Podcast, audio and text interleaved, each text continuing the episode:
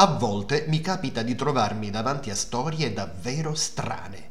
Ci incespico mentre cammino, come può succedere con un gatto che ti prende in simpatia e a un tratto ti si struscia contro i pantaloni.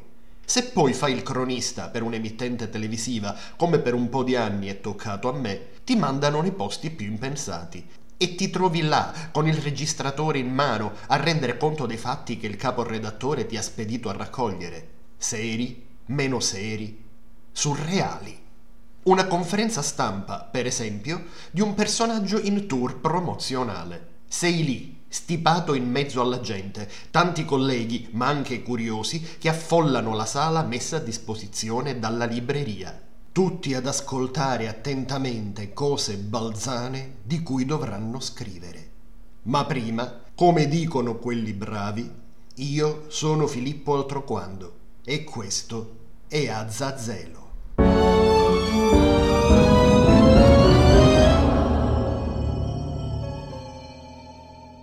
Oggi la gente diventa famosa per le ragioni più incredibili. In Giappone una giovanissima influencer chiamata Fushito è diventata popolarissima non con un canale di cucina, né parlando di musica o di cinema, non con performance da cabaret, lanciandosi in challenge rischiose e neppure commentando fatti del giorno o proponendo tutorial di trucco. La sua ascesa nell'Olimpo delle celebrità del web è legata a filo doppio alla vicenda umana di un giovane di 19 anni Neruo, già assurto agli onori della cronaca dopo aver tentato il suicidio due volte senza successo. Neruo è perdutamente innamorato di una ragazza, il cui nome non è stato reso pubblico, figlia unica di una famiglia benestante di Tokyo. Pare che il padre sia conosciuto come uno degli imprenditori più in vista nel settore tessile e che la giovane frequenti corsi di danza ma si tratta di notizie non confermate, messe in rete da investigatori della domenica. Per comodità chiameremo questa ragazza Rosalina, come il primo amore che faceva struggere Romeo nella tragedia di Shakespeare prima di incrociare la strada di Giulietta e perdere la testa per lei. Il guaio è che la giovane Rosalina, come la sua omonima shakespeariana, di Neruo non vuole proprio saperne. Il ragazzo, che prima di questa storia frequentava la facoltà di scienze informatiche, l'ha incontrata fugacemente al concerto di una famosa artista idol e da allora non riesce più a pensare ad altro che a lei. Lettere, doni, richieste di appuntamento non hanno sortito nulla e Neruo, palesemente fragile da tempo, ha intrapreso un lento cammino di autodistruzione rifiutando il cibo, trascurando l'igiene personale e tentando di uccidersi per due volte consecutive. La prima bevendo della candeggina, la seconda cercando di tagliarsi i polsi in diretta su YouTube. Se Rosalina non voleva vederlo, che tutti sapessero quanto male gli aveva fatto. Salvato dai familiari e divenuto tristemente noto, Oggi Neruo è irriconoscibile, magro come un chiodo, coperto di sporcizia come il bambino Pig Pen nelle strisce dei Peanuts. Non fa che piangere e pregare la famiglia di Rosalina di lasciargli incontrare l'amata. Ed è qui che entra in scena Fushito. Fushito è una studentessa di 18 anni, amante dei manga e dei videogiochi, che fino a poco tempo prima viveva una beata invisibilità. La vicenda di Neruo l'ha però colpita molto e per questo ha pensato bene di aprire un canale su TikTok e un profilo Instagram in cui ha preso a pubblicare accorati appelli, poesie, canzoni, tentativi di persuasione nei confronti di Rosalina, che finora si è categoricamente rifiutata di parlare con lei, e della sua famiglia, affinché Neruo possa ricevere la chance d'amore cui tanto aspira. In poco tempo Fushito ha scalato le vette delle principali piattaforme social ed è approdata in televisione. Tanta dedizione e senso di sacrificio non possono lasciare indifferenti, dice è chiaro che Neruo ha molto amore da dare e se non può riceverlo, la sua sofferenza, così evidente, meriterebbe almeno il premio di poter manifestare il proprio affetto alla persona amata. Soltanto una conversazione in presenza dei genitori non mi sembra una pretesa esagerata. Neruo è un ragazzo talmente intelligente e sensibile che sarebbe uno spreco non dargli almeno un'opportunità. Sono entrambi così giovani, provino a conoscersi, poi si vedrà.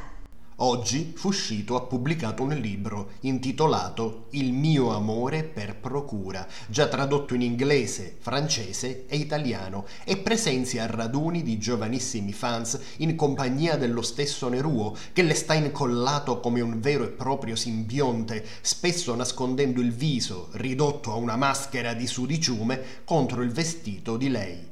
Fuscito sorride al suo pubblico, accarezza il suo protetto Neruo e porta avanti con pertinacia il suo ruolo di ambasciatrice d'amore.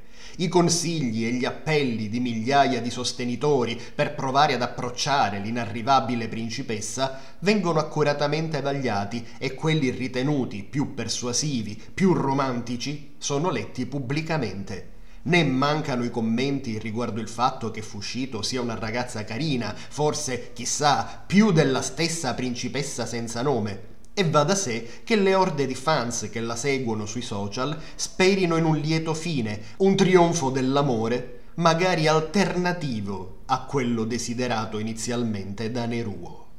Non è allucinante? Però no, questa non è la realtà. Non è un manga, non è un racconto e non è neppure un episodio della serie televisiva Black Mirror. La storia di Fuscito e di Neruo è un sogno che ho fatto qualche notte fa. Nel sogno mi ritrovavo a fare il mio vecchio lavoro, il giornalista, ed ero inviato a questo folle raduno, non era chiaro se in Giappone o durante una trasferta italiana della web celebrity. Per chi se lo sta chiedendo, Fuscito, ma esiste questo nome, era pienotta, caruccia, capelli raccolti in due code fluenti ai lati della testa e indossava una salopetta azzurra. Neruo non riuscivo a vederlo in faccia, se ne stava sempre in ginocchio, il viso nascosto nel grembo della sua protettrice e lo si sentiva piagnucolare che la famiglia di Rosalina era molto tradizionalista, ancorata su principi irriducibili e la fanciulla condizionata a rimanere prigioniera della sua gabbia dorata. A un certo punto succedeva qualcosa di poco chiaro. Tutti si spostavano in massa verso l'uscita dell'edificio dove avveniva il raduno, forse un grosso store, la sala conferenze di un centro commerciale, non lo so. Cercavo di seguire la folla. Sì, c'erano un casino di ragazzini, ma anche adulti, e mi bloccavo davanti a un gradino che in realtà era un cornicione sul vuoto. Come avessero fatto gli altri a passare era un mistero. Magari saltavano, ma io dicevo a me stesso che col cavolo avrei rischiato l'osso del collo per correre dietro a Fuscito, a Neruo e alle loro fesserie. Anzi, mi venivano le vertigini, sono sempre stato acrofobico. E mi sfuggiva un help, help! Se sentivo il bisogno di chiedere aiuto in inglese, forse non eravamo in Italia, dopo tutto. E fine, qui mi svegliavo. La storia dell'influencer Fuscito, del suo rapporto mediatico con l'innamorato autolesionista Neruo e della principessa senza nome si interrompeva qui, senza un finale, come succede spesso con i sogni. Facciamo una cosa. Se a te che mi ascolti viene in mente un possibile sviluppo, magari una conclusione per questa assurda storia, scrivimi. Sarebbe simpatico leggerlo in uno dei prossimi episodi.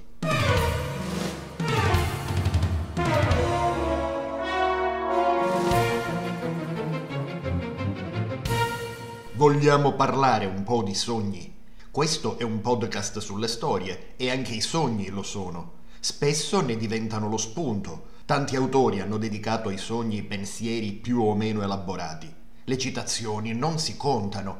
La scrittrice Jane Austen diceva Guarda nel tuo cuore, perché chi guarda fuori sogna, ma chi guarda dentro si sveglia. Il regista cinematografico Billy Wilder, dal canto suo, affermava che Devi avere un sogno per svegliarti la mattina. Antoine de Saint-Exupéry, l'autore de Il piccolo principe, scriveva Fate in modo che i sogni divorino la vostra vita, così che non sia la vita a divorare i vostri sogni. Pablo Picasso la buttava sul filosofico. Tutto ciò che puoi immaginare è reale. Michel Foucault sul pedagogico. Per sognare non bisogna chiudere gli occhi, bisogna leggere. E letture che ci parlano di sogni, o meglio, letture che usano i sogni come strumento narrativo, ce ne sono a bizzeffe.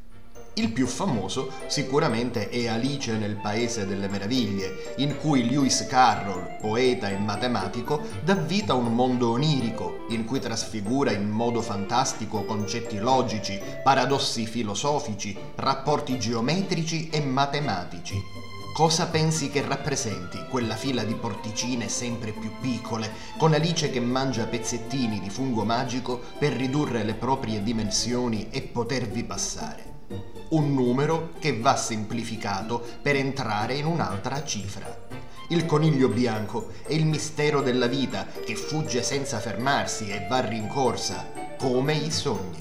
Anche quello di Alice è un sogno dal quale alla fine si sveglia, o così pare un sistema ottocentesco per accettare meglio una narrazione folle, fuori dagli schemi, che Lewis Carroll avrebbe utilizzato anche nel suo libro successivo, Attraverso lo specchio e quel che Alice vi trovò. Se nel Paese delle Meraviglie si esplorava la matematica ricorrendo come spunto alle carte da gioco, in Attraverso lo specchio, a essere oggetto di studio, sono gli scacchi i metodi di gioco e i significati metaforici dei singoli pezzi e del loro rapporto gerarchico. Si viaggia su una scacchiera facendo tanti incontri, cercando di arrivare alla meta prefissata. È in Attraverso lo specchio che Alice incontra il Re Rosso, una figura regale in abiti scarlatti, profondamente addormentata. Il fante di picche disse ad Alice: Shh! Il re rosso sta sognando. Indovina un po' che cosa sogna. Alice rispose. Come faccio a saperlo? Sta sognando te. E sai dove sarai tu quando il re rosso si sveglierà? Beh, immagino che sarò qui, dove sono adesso. No, tu non ci sarai più perché tu esisti soltanto quando il re rosso ti sogna. Alla figura del re rosso incontrato da Alice nel mondo dello specchio si ispira lo scrittore argentino Jorge Luis Borges per il suo racconto Le rovine circolari, compreso nella raccolta intitolata Finzioni. L'intero libro ha per tema l'ambiguità dell'esistenza, la sua duplicità e l'apparenza ingannevole delle cose. In Le rovine circolari Borges racconta di un vecchio sciamano che si allontana dalla sua gente per appartarsi in una regione remota dove sorgono i resti di un antico tempio distrutto dal fuoco, vestigia di un culto dimenticato. Tra quei ruderi impregnati di energie mistiche trascorrerà il tempo che gli resta in eremitaggio e porterà a compimento la più grande delle sue magie. Questa rotonda è ciò che resta d'un tempio che antichi incendi divorarono, che profanò la vegetazione delle paludi e il cui Dio non riceve più onori dagli uomini. L'attività dell'anziano mago consiste nel dormire tra quelle antiche rovine mm. e sognare, separarsi dalla dimensione della veglia e plasmare mondi con la mente, scolpendo forme, dando origine a cose e individui svolgendo in sostanza l'arte di un Dio creatore. La sua principale ambizione è quella di forgiare, sognando, un uomo degno di esistere ed essere partecipe della grandezza dell'universo. Notte dopo notte lo sciamano sogna personaggi di vario genere, crea un'intera scuola di giovani discepoli e fa loro da maestro. Li istruisce mentre loro lo ascoltano con grande diligenza. Però c'è qualcosa che non va. Le creature che sta sognando sono adorabili, ma in fondo troppo passive. Lui vuole dare vita a qualcuno dalla mente vivace che possa aspirare ad alte vette morali. In mezzo ai tanti, forse ce n'è uno che merita maggiore cura. L'unico in quel consesso che osa interloquire con lui, a volte contraddicendolo persino. Sì, deve essere lui quello giusto. Così cancella dai suoi sogni la classe di discepoli e si concentra sull'unico individuo nel quale riconosce il potenziale per diventare davvero grande. Un ragazzo che gli ricorda tanto se stesso in gioventù. Un allievo intrigante, attento, che dimostra uno spirito indipendente. Il lavoro del mago di sognare l'uomo perfetto sembra maturare i frutti sperati. Succede però che l'insonnia si mette di traverso. Mamma mia, è come se qualcuno a un tratto avesse staccato la spina del televisore. Accidenti, niente più sogni, niente più giovane discepolo promettente. E ora come faccio? L'anziano mago le tenta tutte Prova a sfiancarsi con lunghe escursioni nella vicina foresta, a bere decotti di erbe che conciliano il sonno. Niente, non gli riesce proprio più di dormire e sognare come si deve. Tutto è andato in vacca. Forse, pensa, ho esagerato, sono stato precipitoso, superbo, ho dormito troppo e male. Cerca quindi di rimettersi in sesto, di non forzare il sonno e abbandonare ogni pianificazione frettolosa. Dopo un mesetto, finalmente, il sonno ritorna in modo naturale. Cantando le lodi ai suoi dei, facendo abluzioni rituali nel fiume e recitando le debite formule magiche, lo sciamano, infine, sogna di nuovo. Per prima cosa, sogna un cuore. Un cuore e basta, lì, in mezzo al vuoto. Però è un cuore vivo, che batte. Che bellezza! Ma ci vuole pazienza. Lentamente, poco per volta, il cuore sognato dal mago si fa sempre più concreto e mentre il tempo scorre, i sogni dello sciamano producono gli altri organi con cura minuziosa. Il sistema venoso, lo scheletro, i muscoli, la pelle, fino a modellare l'essere umano completo. La creatura però è dormiente, bella e perfetta, ma incapace di comunicare. Il vecchio mago si rivolge allora alla divinità dimenticata delle rovine circolari. La prega nei suoi sogni e la vede come la statua di un essere ibrido, in parte cavallo, in parte tigre.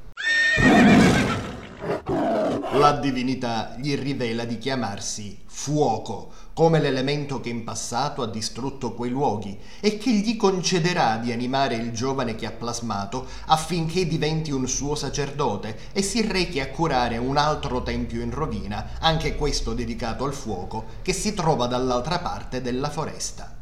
Così l'uomo onirico che lo sciamano ha tanto pazientemente modellato apre gli occhi per la felicità di suo padre viene istruito alla sapienza e al culto della divinità del fuoco e la sua memoria è cancellata affinché non sappia mai di essere solo un simulacro nato dai sogni, una consapevolezza che per lui, povera creatura, potrebbe essere umiliante. No, dovrà andare per la sua strada, convinto di esistere nel mondo reale e vivere serenamente. Dopo un anno di insegnamenti e ritocchi, la creatura, ormai completa, è pronta a partire per la sua missione. Viaggerà oltre la foresta e si occuperà del secondo lontano Tempio del Fuoco, come promesso all'antico Dio. Il vecchio sciamano ha coronato il suo sogno più grande e ora può finalmente riposare. Qualche tempo dopo, dei viandanti venuti da lontano gli parlano di un uomo misterioso che celebra i riti del dio del fuoco presso antichi ruderi e che hanno visto addirittura camminare tra le fiamme senza riceverne nessun danno. Il mago sa che quello è il figlio che ha sognato e la cosa lo riempie di orgoglio. Una notte, però, la storia si ripete.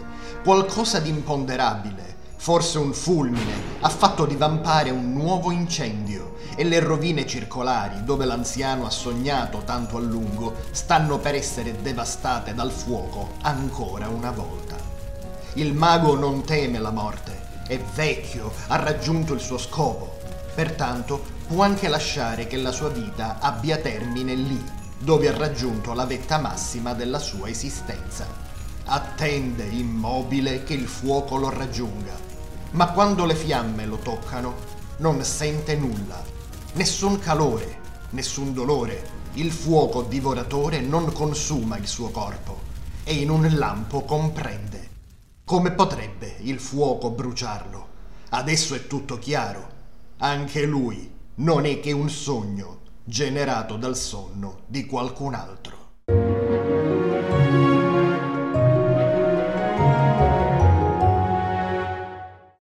I sogni ci accompagnano per tutta la vita, nel sonno e da svegli. Ci raccontiamo storie ogni notte e ci riveliamo delle verità, magari sotto forma di indovinelli. Il racconto di Jorge Luis Borges è un classico ed esprime benissimo il concetto di una realtà sfuggente, forgiata dalle nostre illusioni, speranze, aspettative, convinzioni. Lo spunto è molto antico. Lo troviamo anche nel libro cinese di Xuanzi, mistico orientale del IV secolo a.C., fondatore del Taoismo e autore di un'opera filosofica che porta il suo stesso nome, Xuanzi. Nel secondo capitolo del libro si legge l'apologo conosciuto come Xuanzi sogna di essere una farfalla. Non dirmi che non lo hai mai sentito. Una volta Xuanzi sognò di essere una farfalla, una farfalla che volava battendo le ali felice, libera di fare tutto quello che voleva. La farfalla non sapeva di essere Xuanzi. A un tratto si svegliò e si trovò lì in un mondo dove era consapevole, senza ombra di dubbio, di essere un uomo che si chiamava Xuanzi ma riflettendo, Xuanzi si accorse che non sapeva davvero se fosse lui che aveva sognato di essere una farfalla o una farfalla che stava sognando di essere Xuanzi. Tra Xuanzi e una farfalla ci deve essere qualche differenza, o no? Quindi, mentre sogniamo, pensiamo di stare vivendo la realtà. Cosa ci rende sicuri di essere svegli, di essere noi e non la farfalla? L'apologo ci parla della ricerca della verità oltre le apparenze, ma non a tutto c'è una risposta. Il filosofo Cartesio diceva così. Quante volte la quiete della notte mi persuade che mi trovo qui, vestito, seduto accanto al fuoco come mia abitudine, quando invece sono già sotto le coperte. Ora, con occhi desti, vedo il foglio su cui sto scrivendo la testa che muovo non è assopita e consapevolmente allungo la mano e sento ciò che tocco. A chi dorme tutte queste cose non apparirebbero in modo così distinto. Eppure non ricordo forse di essere stato ingannato da pensieri simili mentre stavo dormendo. Quando rifletto con più attenzione, mi è chiaro che non si hanno mai indizi certi per poter distinguere la veglia dal sonno, al punto che resto attonito. E questo mio stupore quasi mi spinge a pensare che in realtà sto dormendo. In definitiva, i sogni sono parte della nostra vita tanto quanto ci capita da svegli. Sigmund Freud, nell'interpretazione dei sogni, ci parla di quello che lui definisce contenuto manifesto, cioè la parte del sogno che al nostro risveglio ricordiamo e siamo in grado di raccontare. Una storia, in sostanza, che contiene elementi simbolici e va interpretata per arrivare al significato profondo del nostro sogno. Quello che Freud identifica come contenuto latente, i significati di ciò che sogniamo sepolti nel nostro inconscio. Sigmund Freud, padre della psicanalisi, aveva elaborato una sua teoria dei sogni e una serie di leggi in base alle quali è possibile interpretarli. Queste leggi sono la condensazione, in base alla quale un sogno può fondere insieme ricordi e concetti differenti tra loro. Nei sogni, insomma, possiamo incontrare persone che in realtà sono la somma di più individui che conosciamo e trovarci in luoghi che integrano più scenari diversi.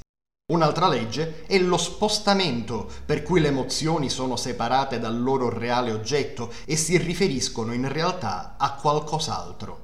Nel sonno pensiamo di amare, di odiare, di accarezzare o colpire qualcuno, qualcosa, ma non è il vero destinatario delle nostre pulsioni.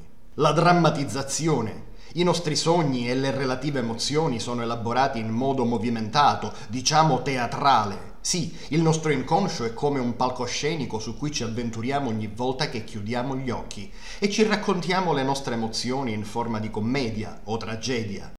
La simbolizzazione. Gli attori sul nostro palcoscenico sono maschere che si sostituiscono alle cose che ci riguardano e la rappresentazione per l'opposto, che avviene nell'istante del risveglio, quando la coscienza si riattiva e prende a ostacolare il ricordo di ciò che si è sognato. Che cose complicate.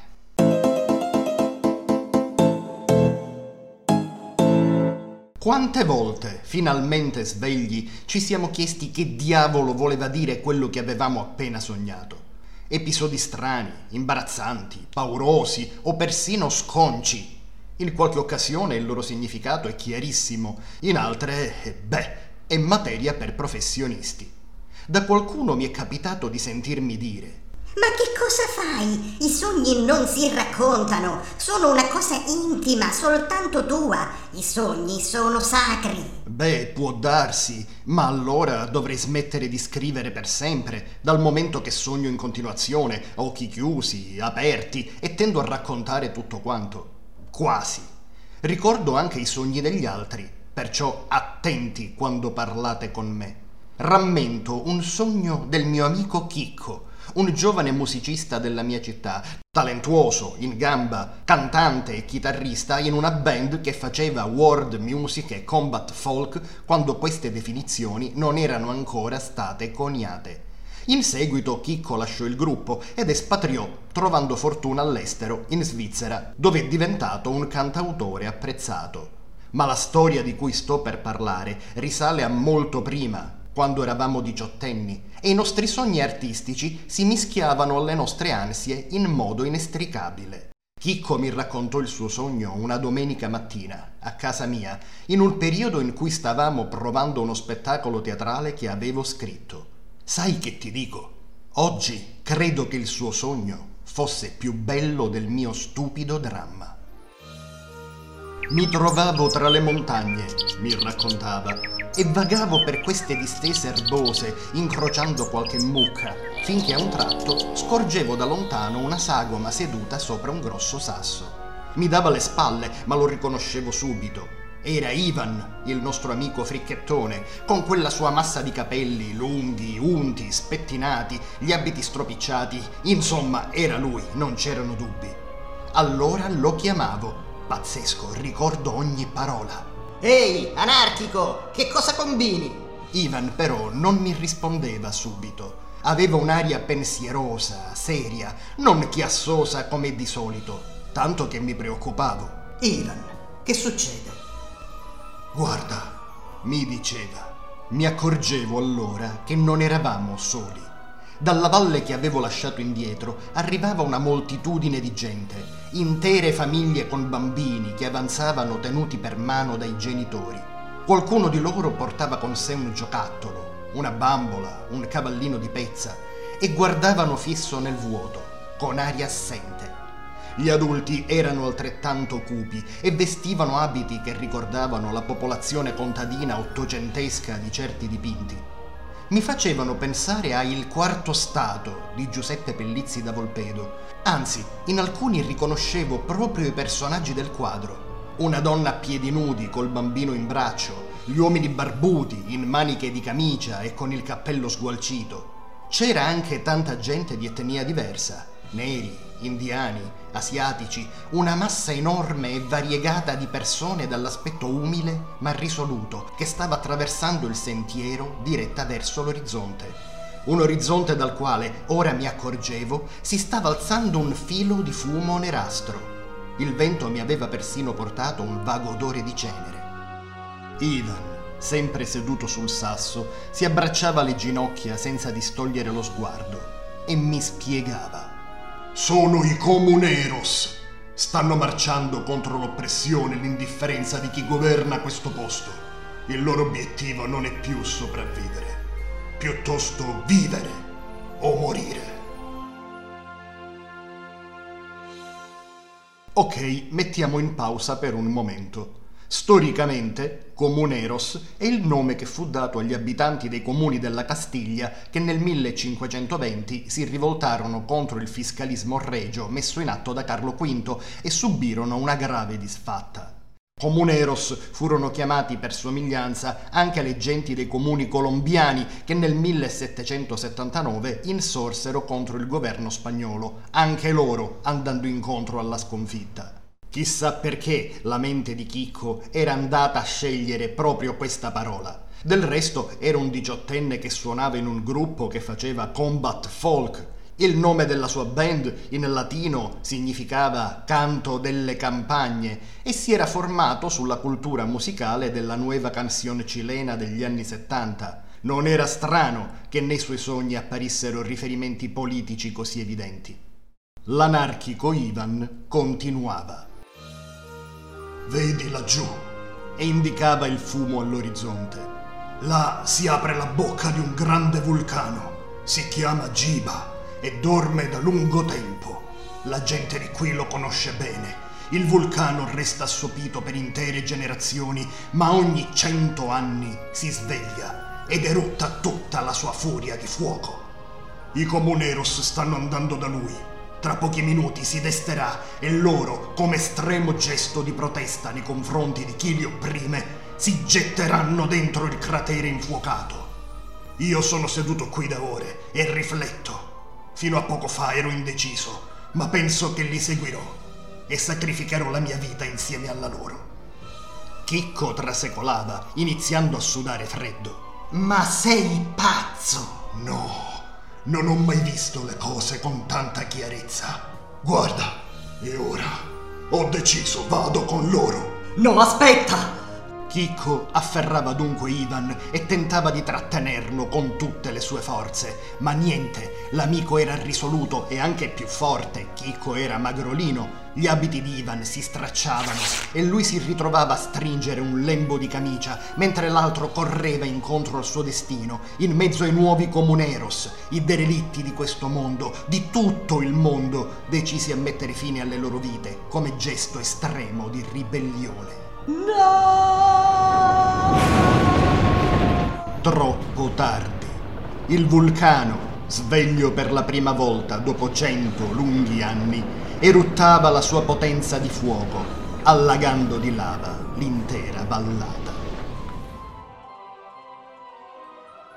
Il sogno finiva qui, in una vampata di quel vulcano leggendario che eruttava solo una volta ogni cento anni. Un concentrato di idealismo giovanile, di feticci rivoluzionari e forse anche di cultura pop. Non so che cosa il sogno di Chicco potesse significare, cosa rappresentava per la sua giovane mente addormentata quel suicidio di massa ispirato da un moto di ribellione cui partecipava in prima persona un nostro amico noto per il suo temperamento ribelle l'autoreferenzialità di un certo tipo di attivismo politico destinato a consumarsi nel fuoco del proprio narcisismo? La narrazione epica di quella che era una visione del nostro impegno giovanile, quando volevamo cambiare il mondo con l'arte, donando noi stessi. Chi lo sa?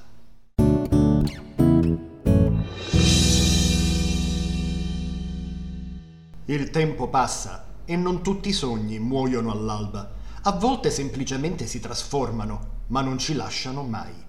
Ci sono sogni mitici, come quello del mio amico Chicco, e sogni più terra-terra, magari comici, come quelli che faccio io. Una volta mi ritrovavo a viaggiare su un autobus piuttosto affollato. Era una di quelle vetture piccole che danno l'idea di essere una specie di taxi allargato. Nella mia città fino a qualche anno fa ne circolavano parecchi.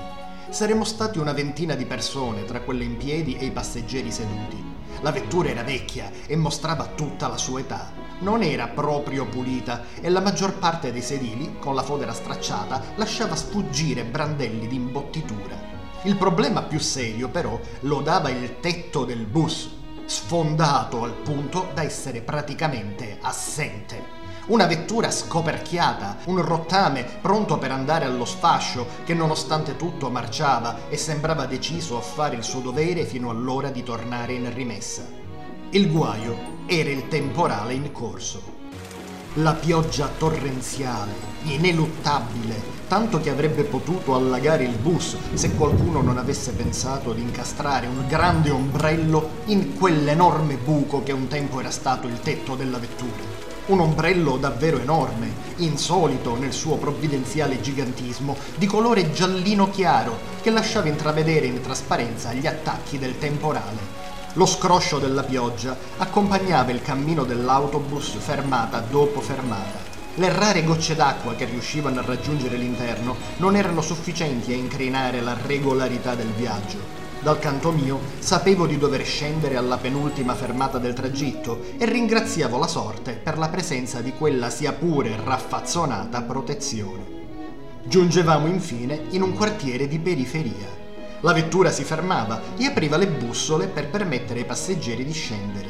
Era allora che una signora di mezza età, bionda dall'aria gioliva, afferrava il manico dell'ombrello, lo chiudeva con un gesto veloce, sfilandolo dal telaio della vettura, e scendeva dal bus sorridendo per riaprirlo subito dopo e andare via per la sua strada.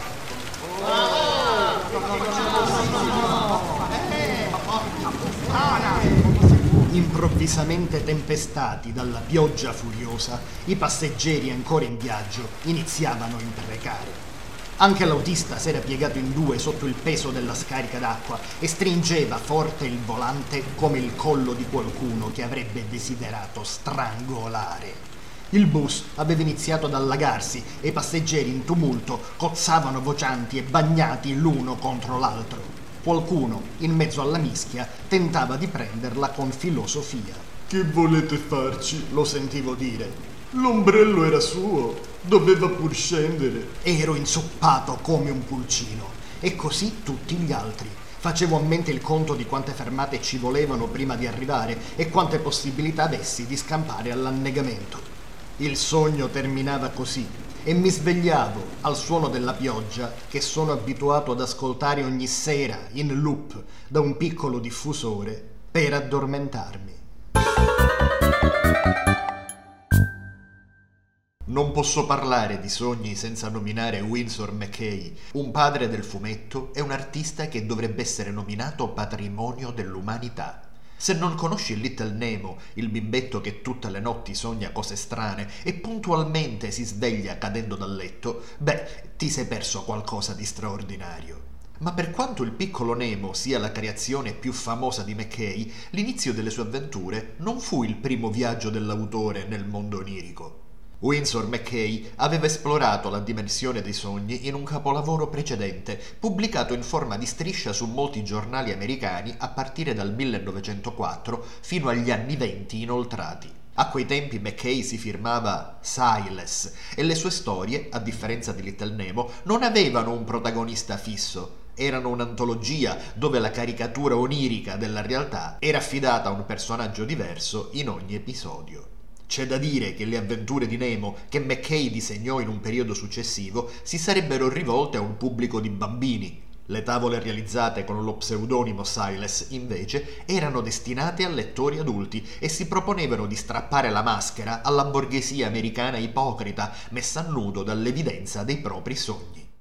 La serie si intitolava Dream of the Rarebit Fiend, tradotta in italiano con Sogni di un divoratore di crostini. Il titolo originale faceva riferimento a un cibo di origine gallese, considerato appetitoso quanto indigesto, i Welsh Rarebit, fette di pane tostato inzuppate nel formaggio fuso, roba il cui solo odore mi farebbe morire all'istante, visto che il formaggio è mio nemico naturale sin dalla nascita ma considerata una leccornia tradizionale dagli americani all'inizio del secolo scorso, tanto da buffarsi e quindi sprofondare in un sonno pesante, vittime della digestione laboriosa. La parola fiend, invece, significa demone, in questo caso riferita agli incubi che affliggevano gli eroi delle storie di McKay, antesignani del piccolo Nemo. I poveri malcapitati ne passavano davvero di tutti i colori. Tieni conto che noi lettori, all'inizio di ogni racconto, siamo scagliati nel bel mezzo di una storia incredibile, con i sogni già in atto, e solo nell'ultima vignetta facciamo la conoscenza del protagonista da sveglio. Una di queste storie si apre con un signore anziano, distinto, con bombetta, bastone da passeggio, una lunga barba bianca e sigaro fumante, che contempla il viale davanti a sé. Così questa è Broadway. Picchia. Voglio attraversarla questa strada. Ma appena muove un passo è travolto da una carrozza che gli trancia di netto un braccio.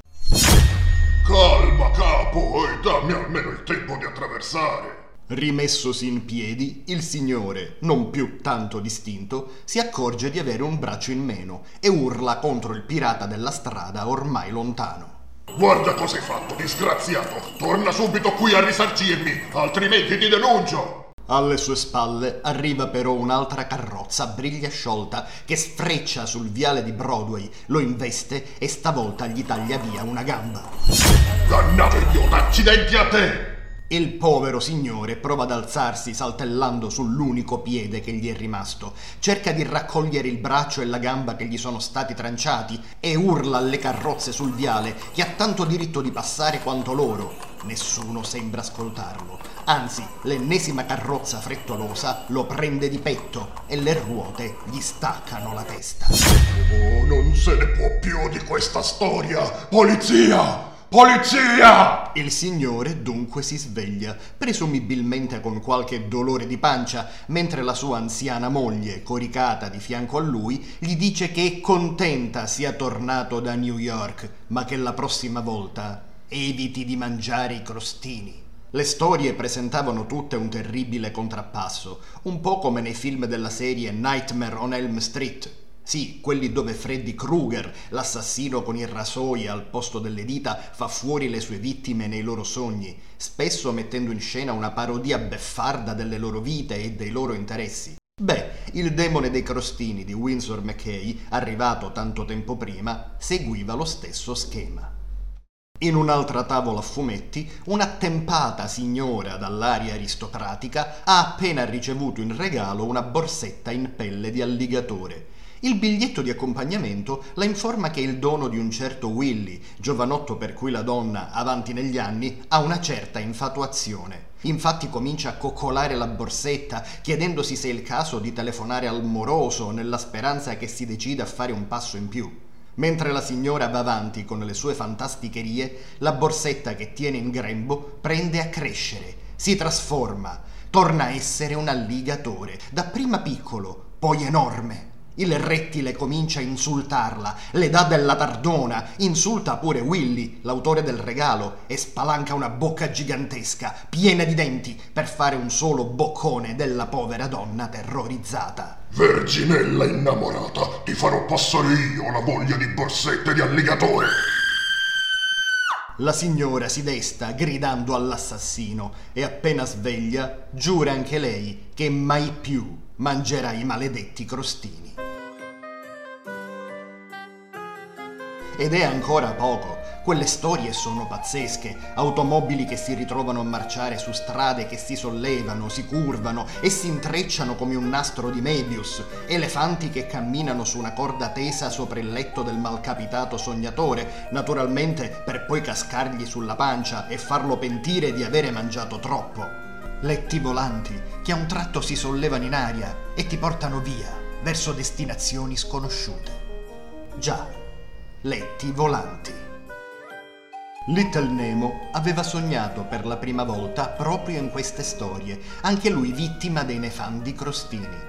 Presto però aveva conquistato una serie tutta sua e una poetica personale che sarebbe diventata celebre in tutto il mondo come Little Nemo in Slumberland, piccolo Nemo nella terra dei sogni.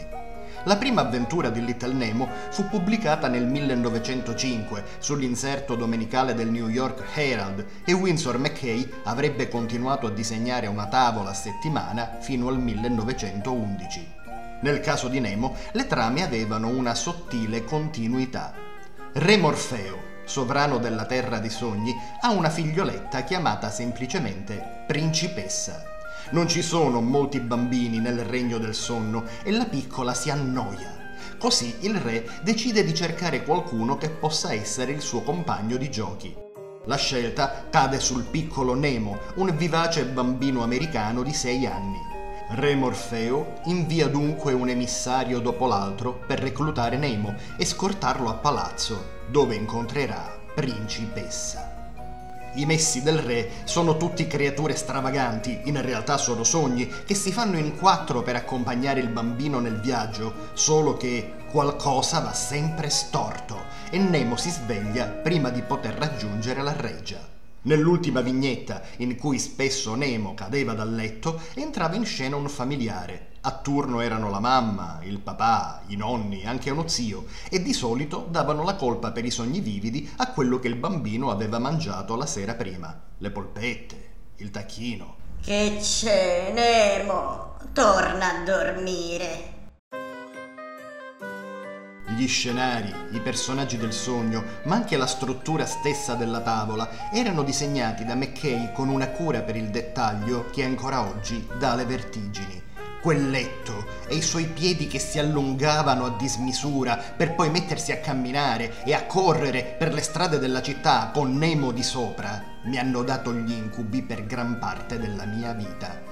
Le creature variopinte, pagliaccesche, che a volte si trasformavano improvvisamente in orchi, le carrozze a forma di drago, le corse a cavallo tra le stelle, gareggiando con canguri e pantere cavalcati da scimmiette, conigli e ranocchi, le città con gli edifici bassi come giocattoli, ma talmente fitti che dovevi arrampicartici sopra per andare avanti. Se Little Nemo è stato definito il fumetto più bello della storia, una ragione c'è. La tavola disegnata impazzisce letteralmente, esplode di colori e fa delirare anche te che leggi. Pochi hanno saputo portare il linguaggio dei sogni e renderlo in modo così potente come Winsor McKay. Il suo modo di disegnare è tuttora senza tempo, la sua matita flirtava con lo stile Liberty e per certi versi anticipava la cultura della psichedelia, che ancora non esisteva, o almeno non era ancora stata chiamata così. Come tutti gli eroi dei fumetti, anche Nemo aveva un nemico. Alla fine del primo anno di pubblicazione, nel 1906, il piccolo riesce finalmente ad arrivare al palazzo di Re Morfeo, ma il suo cammino è ostacolato da un sogno geloso che ha le sembianze di un pagliaccio, fuma un grosso sigaro e si chiama Flip Flap. Lui è un pagliaccio, il migliore amico dei bambini, in teoria, perché la principessa dovrebbe preferirgli quel marmocchio lì? Flip Flap vuole incontrare principessa per primo e tende a Nemo delle trappole in modo da farlo svegliare sul più bello e spedirlo fuori dai sogni con una pedata. Nemo ci avrebbe messo ancora un bel po' prima di riuscire a conoscere la principessina, ma il tempo appiana le cose e il piccolo finirà col fare amicizia con Flip Flap, che diventerà il compagno di ulteriori avventure. Flip Flap rappresentava l'insidia della realtà che minaccia i nostri sogni, o meglio, una visione cinica e ottusa della realtà che ostacola la fantasia, ignorando che è una parte importante delle nostre vite e che in molti casi è fondamentale per andare avanti e crescere. A tutti è capitato di avere un conoscente antipatico che con il pretesto di essere realista rompe le scatole e toglie poesia alle nostre fantasie. Bene, e Flip Flap, proprio lui.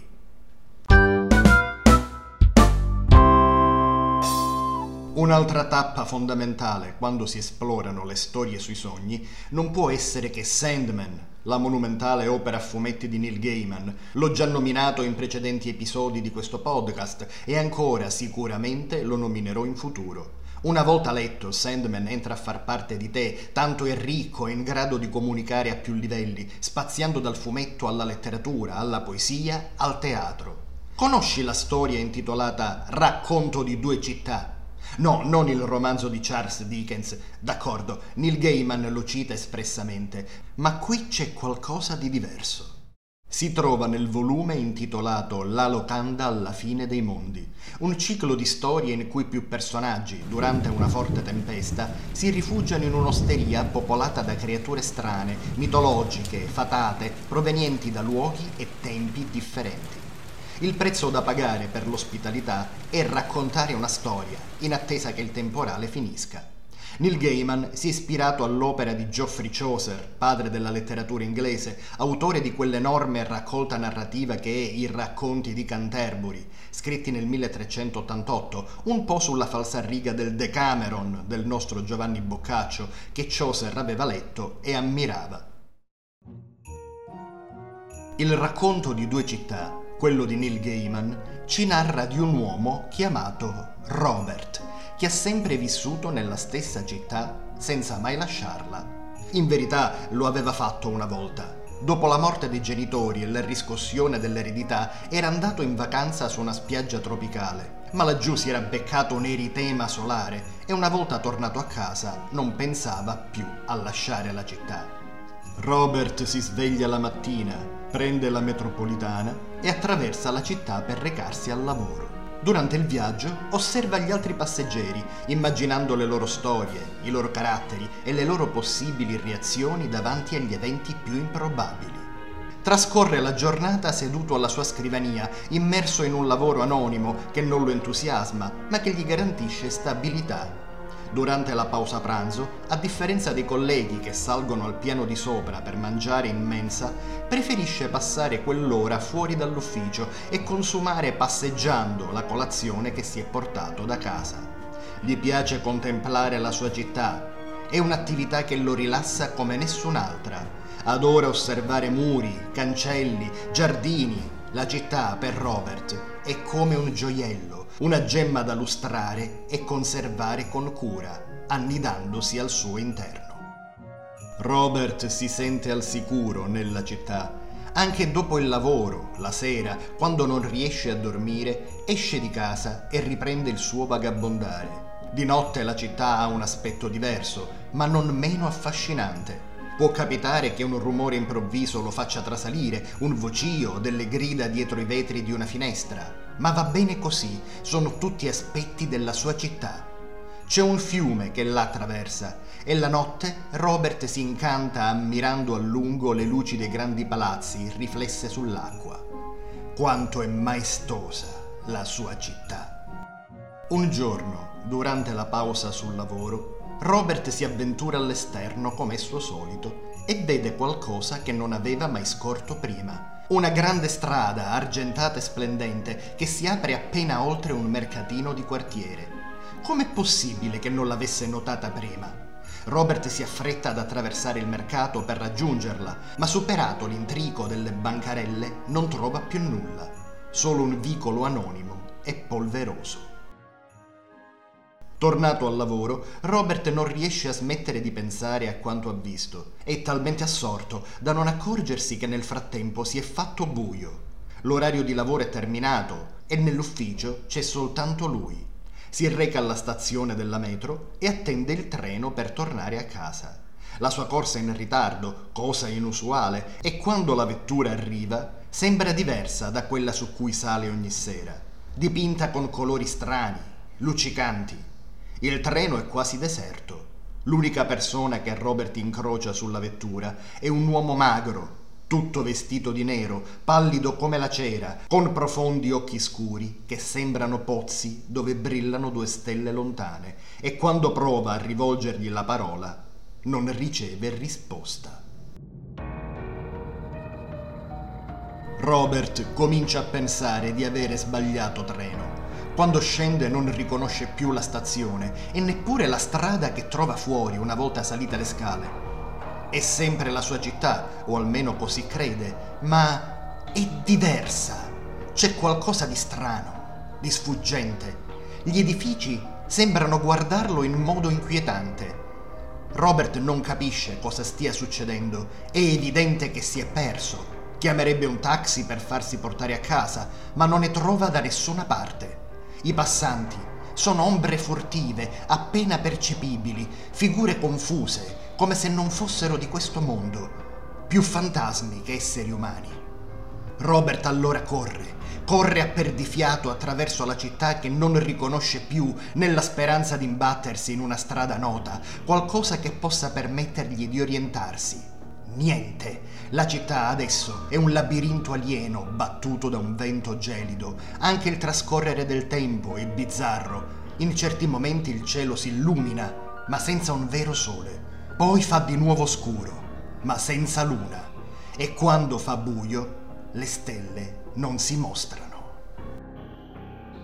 Robert cammina, cammina, passa davanti a chiese, musei, grattacieli, negozi, ristoranti, posti che è abituato a vedere tutti i giorni, ma che non riconosce più. Le strade cambiano forma in continuazione, non riesce neppure a tornare sui propri passi. Tutto nella sua città è diventato fluido, inafferrabile, strano. Infine, Robert trova il fiume, o un fiume che ricorda solo vagamente quello che conosceva, attraversato da un lungo ponte in pietra e metallo.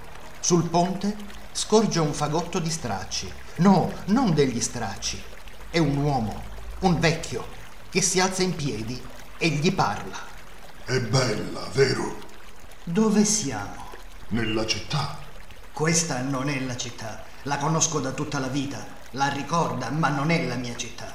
Il vecchio insiste. Questa è la città. Mi trovo qui da molti anni e ho avuto modo di pensarci a lungo. Credo che la città sia una cosa viva. Ogni città ha la sua personalità, dopo tutto. Los Angeles non è Vienna, Londra non è Mosca, Chicago non è Parigi. Ogni città è una collezione di vite ed edifici e ha la propria personalità.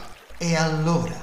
Se una città ha una personalità, forse ha anche un'anima e forse sogna. Penso che sia qui che ci troviamo. Siamo nei sogni della città. Ecco perché alcuni luoghi appaiono sospesi, uguali eppure diversi da loro stessi. Vuoi dire che stiamo dormendo? No, no, noi siamo svegli. È la città a dormire.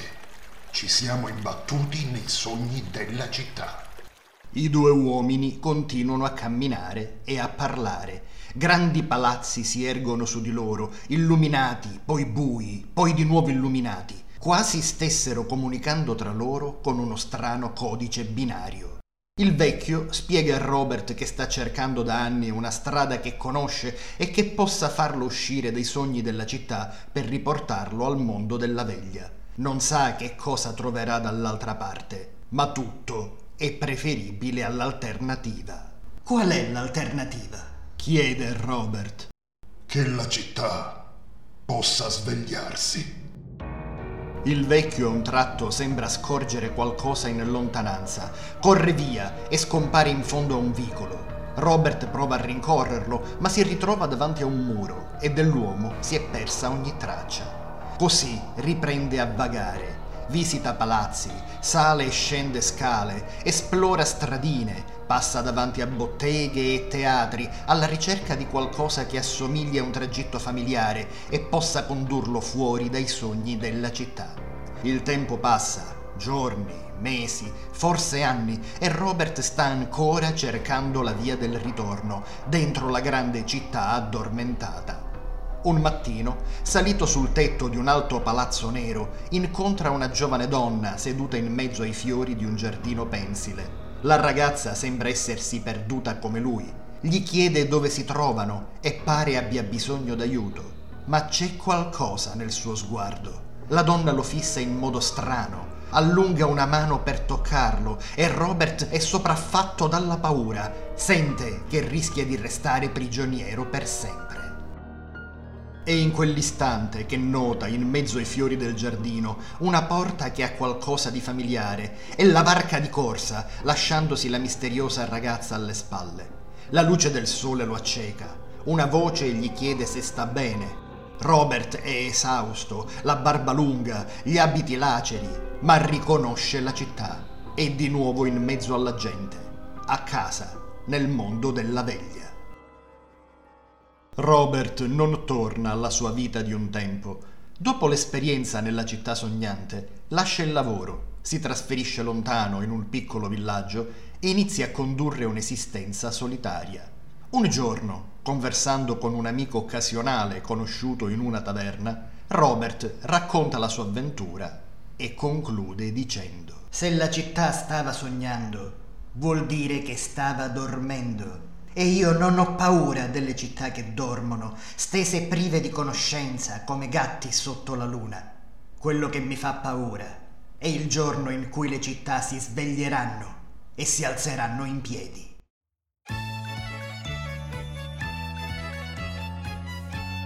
Abbiamo parlato di sogni, a occhi aperti e chiusi. E ora è il momento di svegliarsi o di andare a dormire, a seconda dell'ora. Magari mi stai ascoltando al mattino, mentre vai al lavoro, mentre sei in viaggio o stai sbrigando qualche faccenda domestica, oppure la sera prima di coricarti.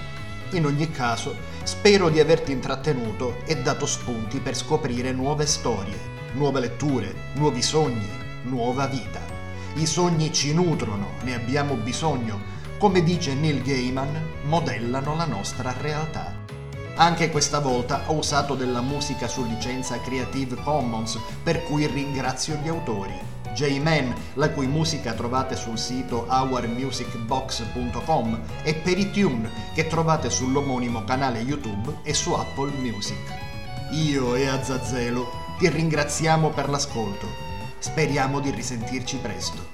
Quel che viene dopo è la tua storia.